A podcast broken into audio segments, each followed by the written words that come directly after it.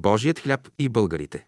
Обични братя и сестри, обръщам се към вас по дух, по волята Божия и за славата Божия. Има един основен и изначален, бих казал фундаментален закон, даден от Бога, на хората, който ние сме пропуснали да разберем и приложим в живота си. Този закон стои в основата на човешкото битие, на човешкия живот. Когато Бог дава хляба на хората на земята, Той изрично забранява именно това велико благо да се продава и купува. Бог забранява хлябът да се продава. Абсолютно забранено е да се продава хляба и брашното. Неспазването на този закон, по-скоро престъпното отношение към него, е едно престъпление към Бога, към нашият Създател. И тук ние ясно, отговорно трябва да съзнаем и да признаем, че игнорирането на този закон е престъпление и срещу самите нас. Ще отида и по-далече. Неспазването на този закон по същество представя престъпление и срещу новото учение, срещу учителя Бейнсът Дуно, Петър Дънов. Това престъпление има и своята цена, в случая кармическа, която ние ще понесем и изплатим. Знаем, че кармическият закон е неумолим и безпощаден. И никакви молитви и заклинания не помагат, не могат да ни спасят. Спазването или неспазването на този Божий закон, законът за хляба, води до изключителни полярни последствия. Ако спазваме този закон, ние, визирам братството, бихме получили всичкото Божие благословение. Неспазването обаче на този закон ще донесе само и единствено крах и разделение. И тези последици ние ги виждаме и изпитваме не само върху нас, но и по целия свят. Глад, мор, разрушение, липса на здрав морал и пълзяща деградация. Питам от заминаването на учителя до сега, какво сме постигнали всъщност. Какво научихме и какво приложихме от новото учение. Какво казва учителят? Вие сте ученици на старото учение. Началото, старта на новото учение може да се даде и то не палиативно или хипотетично, а естествено и реално само и единствено чрез приложението на закона за хляба. Спазването или неговото неспазване носи съответните последици, които за съжаление нямат никакво изключение, както за хората, така и за обществото, така и за света. Обични братя и сестри за Бога, какво мислите вие, какво особено и съществено като братя, като сестри, като общност сме постигнали в братството? В личен, обществен и социален план, като общност, като общество след заминаването на учителя. Как мислите, през тези повече от 77 години, братството като общество дали еволюира или инволюира? Аз не мисля, че ние се повдигаме, напротив. Това е една констатация само. Негативните последствия от неспазването на Божия закон за хляба са се наслоили в делата ни, в живота ни, в братския ни живот, а оттам в комплексния статус духовен и материален на българите. И тук отговорността преди всичко е изцяло наша, на бялото братство. Въздържам се да посочвам и коментирам примерите, които присъстват преизобилно в братския живот, в братството. Отклонението от верния, от правия път е на лице и е очевидно. Но сега какво да правим и откъде да започнем? Нищо повече от това да се върнем назад до там, откъдето сме се отклонили и да изправим пътя си. А това ще рече да приложим Божия закон за хляба. Според мен, неспазването на закона за хляба представя първото и най-голямо непослушание и неизпълнение на Божията воля, т.е. на Божия закон за хляба след падението на Адам и Ева. Когато разглеждаме, изучаваме закона за хляба, трябва да признаем с ръка на сърцето, че в словото си учителят Бейнса Дуно всичко, свързано с този закон, ни го е поднесъл като на длан. Каквото има да се каже за закона за хляба, за този основен Божий закон, учителят го е изрекал в беседата «Хлябът и живата енергия» от 22 май 1921 година. Учителят още преди откриването на школата изнася този закон. Той бие камбаната за хляба само веднъж, след което ни оставя свободни да берем и в случая задължително ще опитаме плодовете на своето непослушание. Но ако проявим послушание и изправим пътя си, тази горчива чаша ще ни отмине. Отговорността, пак казвам, тук е изцяло наша. Новото учение не е теория, не е диспут. То е една сложна научна божествена система, която трябва не само да се изучава, но и прилага. Силата на това учение е в неговото приложение. Четеш, прилагаш и пак четеш. Прилагаш, напътства учителят. Днес ние нямаме друг избор, освен да се върнем назад и да изправим пътя си. Приложението на закона за хляба трябва да започне постепенно, първо идеите, знанията, Законите, които учителят е изнесъл в тази беседа, трябва да достигнат до съзнанието и тези безценни семена трябва да се поливат. Тук може да се използва законът на последователността. И който е работил и полагал повече усилия, ще бере и по-сладки плодове. Този процес трябва да започне. Няма време за отлагане и изчакване. Ние ще успеем и ще се справим. Разрешаването на този въпрос стои сега пред нас. Това е най-важният и правилният ход на членовете на Бялото братство, за да си помогнем сами и постепенно да стъпим на краката си и влезем в правия път. Влезем ли в правия път и България ще успее. Такава е волята Божия. За да разберем още по-добре каква е волята Божия, т.е. какво ни говори и казва учителят за хляба, какво представлява закона за хляба, то ние трябва да насочим погледа и съзнанието си, пак казвам към беседата хлябът и живата енергия която нашият обичен учител изнася пред братята и сестрите, където подробно разглежда истината за хляба, който е не само едно непреходно благоволение, но е изключително Божие благословение за хората на земята. Цялата беседа представя по същество едно насъщно божествено откровение. Какво казва учителят в беседата за хляба? Цитирам, няма по-голямо безчестие от това да отидеш да си купуваш хляба, да ти се продава хляб. Бъдещите хора ще се чудят на сегашните, че са били такива говеда.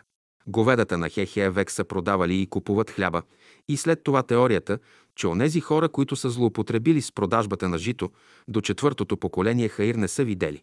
Не мислете, че този кармически закон прощава. Не казвам всичко това да стане изведнъж, но това божествено откровение трябва да дойде в нашите умове. Ни помен да няма от това да се продава хляба.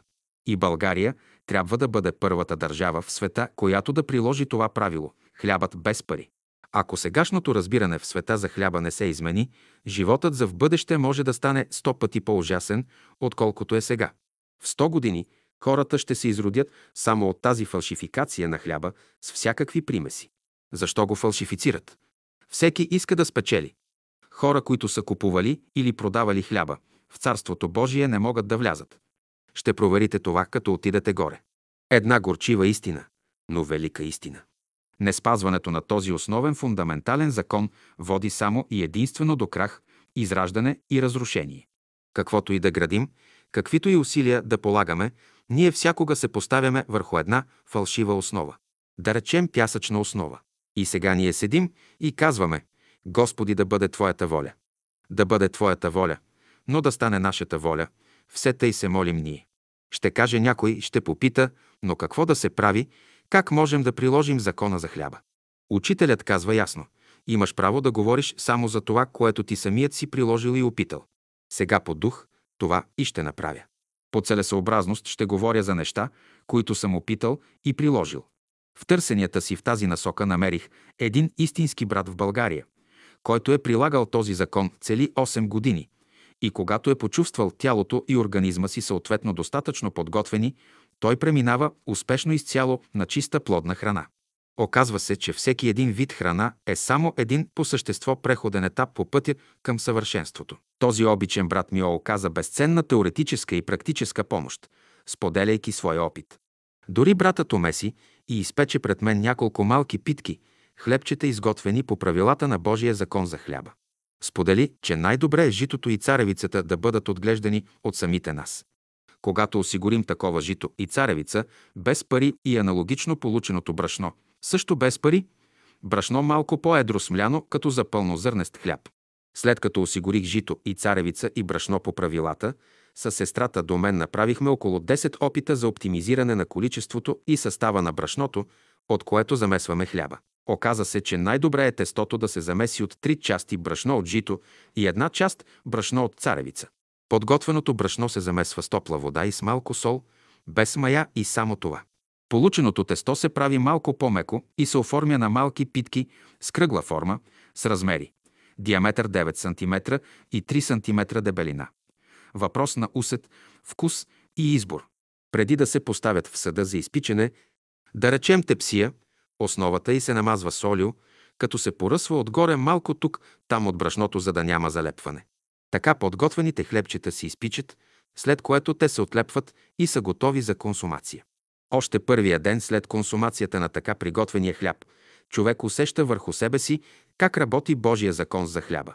С малко количество от този хляб човек се засища и ако сутринта е закусил, то усещане за необходимост от второ ядене обикновено идва след поне 10 часа.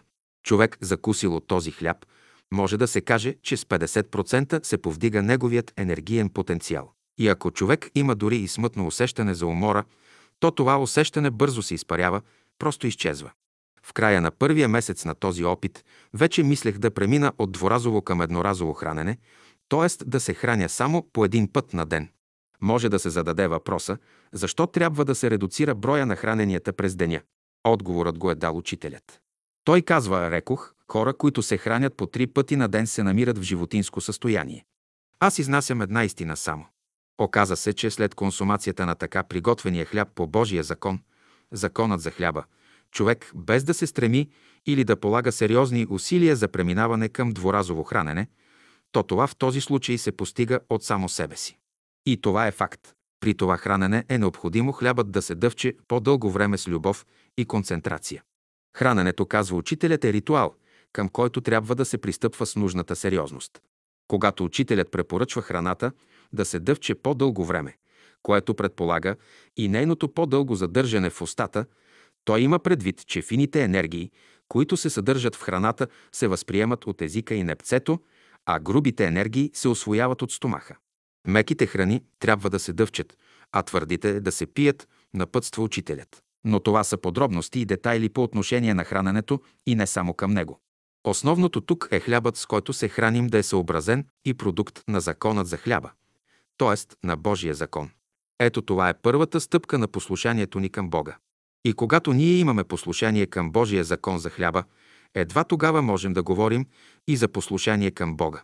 Едва когато приложим закона за хляба, само тогава можем да пристъпим и към изпълнението на първата заповед, дадена ни от Бога. Да възлюбиш Бога с всичкия си ум, с всичкото си сърце, с всичката си сила, воля и дух. След това идва ред и на втората заповед. Да възлюбиш и ближния си като себе си. Обични брати и сестри, мисля, че преди да пристъпим сериозно и отговорно към изучаване и приложение на тези две заповеди, трябва да решим и приложим закона за хляба. Друга истина няма. Истината за хляба се намира комплексно разгледана и поднесена в беседата на учителя Хлябът и живата енергия, държана на 22 май 1921 година. В тази беседа учителят е поднесъл закона за хляба по един ясен, разбран и убедителен начин. Моето верою е, че само когато започнем да спазваме и прилагаме този закон, само тогава ще започне нашето правилно развитие и усъвършенстване, ще успеем да влезем в правия път, пътят на виделината. И тогава, когато почувстваме, че Бог е в нас и с нас, кой ще е срещу нас, повелението на духа сега е най-будните братя и сестри, най-чутките души в братството, в България първи да започнат да изучават знанията, които се съдържат в закона за хляба, т.е. Божия закон, както ги е дал учителят Бейнса Дуно, Петър Дънов, в емблематичната беседа «Хлябът» и живата енергия от 22.5.1921 година. След това идва приложението на знанията от тази беседа. Будните души в братството трябва да станат и ще станат пионери, които първи ще изпълнят и приложат закона за хляба, т.е. Божия закон. Приложим ли закона за хляба, едва тогава ще изправим пътя си. Вашият живот, споделя учителят, се дължи на живота на това житно зърно. Когато Христос казва «Яще е моето тяло, пийте моята кръв», аз съм хлябът. Той подразбира житното зърно, което се ражда в небето и е плод на божествената любов. Когато започнем да изучаваме и прилагаме Божият закон, законът за хляба, първо трябва да обърнем взор към Господнята молитва, където се отправя първият молитвен зов към Бога, а именно «Хляба наш насъщни, дай го нам днес». Значи първото нещо, което душата иска от Бога е хляба, насъщния хляб, т.е. Божият хляб. А този Божий хляб почива върху Божия закон за хляба. Значи ние тук се молим за онзи Божий хляб, който е резултат на Божия закон, на закона за хляба. А каква е същината на този закон? Същината е такава, че този хляб, който поддържа живота ни, хляба, който консумираме, не трябва да има само форма на хляб, но трябва да има божествено съдържание, а оттам този хляб ще придобие и своя смисъл. Кога хлябът придобива божествено съдържание, съответно и своя смисъл, Учителят е отговорил ясно и недвусмислено. Когато житото, брашното и готовият хляб престанат да бъдат търговски продукт, търговска марка и хлябът престане да се продава и купува за пари. Обични брати и сестри, например, какво се прави сега в България? Хлябът, който е даден на хората от Бога, който е проявление и изявление на Божията любов към нас, то именно ние търгуваме с този хляб и не само това, и по веригата всеки иска да спечели на гърба на Бога, на гърба на Божия закон за хляба, на нашия собствен гръб. Питате как се печели? Печели се от примесите, печели се от фалшификацията на хляба. А това престъпване на Божия закон води до комплексно израждане на човека, до израждане на неговия ум, на неговото сърце, на неговия организъм, на неговото тяло. Коригирайки Божия закон за хляба, съвременният човек прави второ престъпление, второ поругаване, подразбирам второто най-съществено неизпълнение на Божията воля, т.е. на Божия закон след падението на първите хора, на Адам и Ева. Защо Адам и Ева паднаха? Защото не послушаха и не изпълниха Божията воля. Днес за нас Адам и Ева са един отдавна отминал нарицателен библейски пример. Както се казва един смокинов лист, зад който съвременният свят удобно се скрива и безхаберно си живее. Питам по дух, до кога ще продължава това безчестие? До кога ние българите ще спим и ще игнорираме Божия закон за хляба и ще се израждаме? Светът днес може да прави каквото си иска и да върви където си ще. Ние българите имаме път, начертан от Бога. Имаме своя мисия. Питам по дух. Кога ще започнем да изпълняваме Божията воля?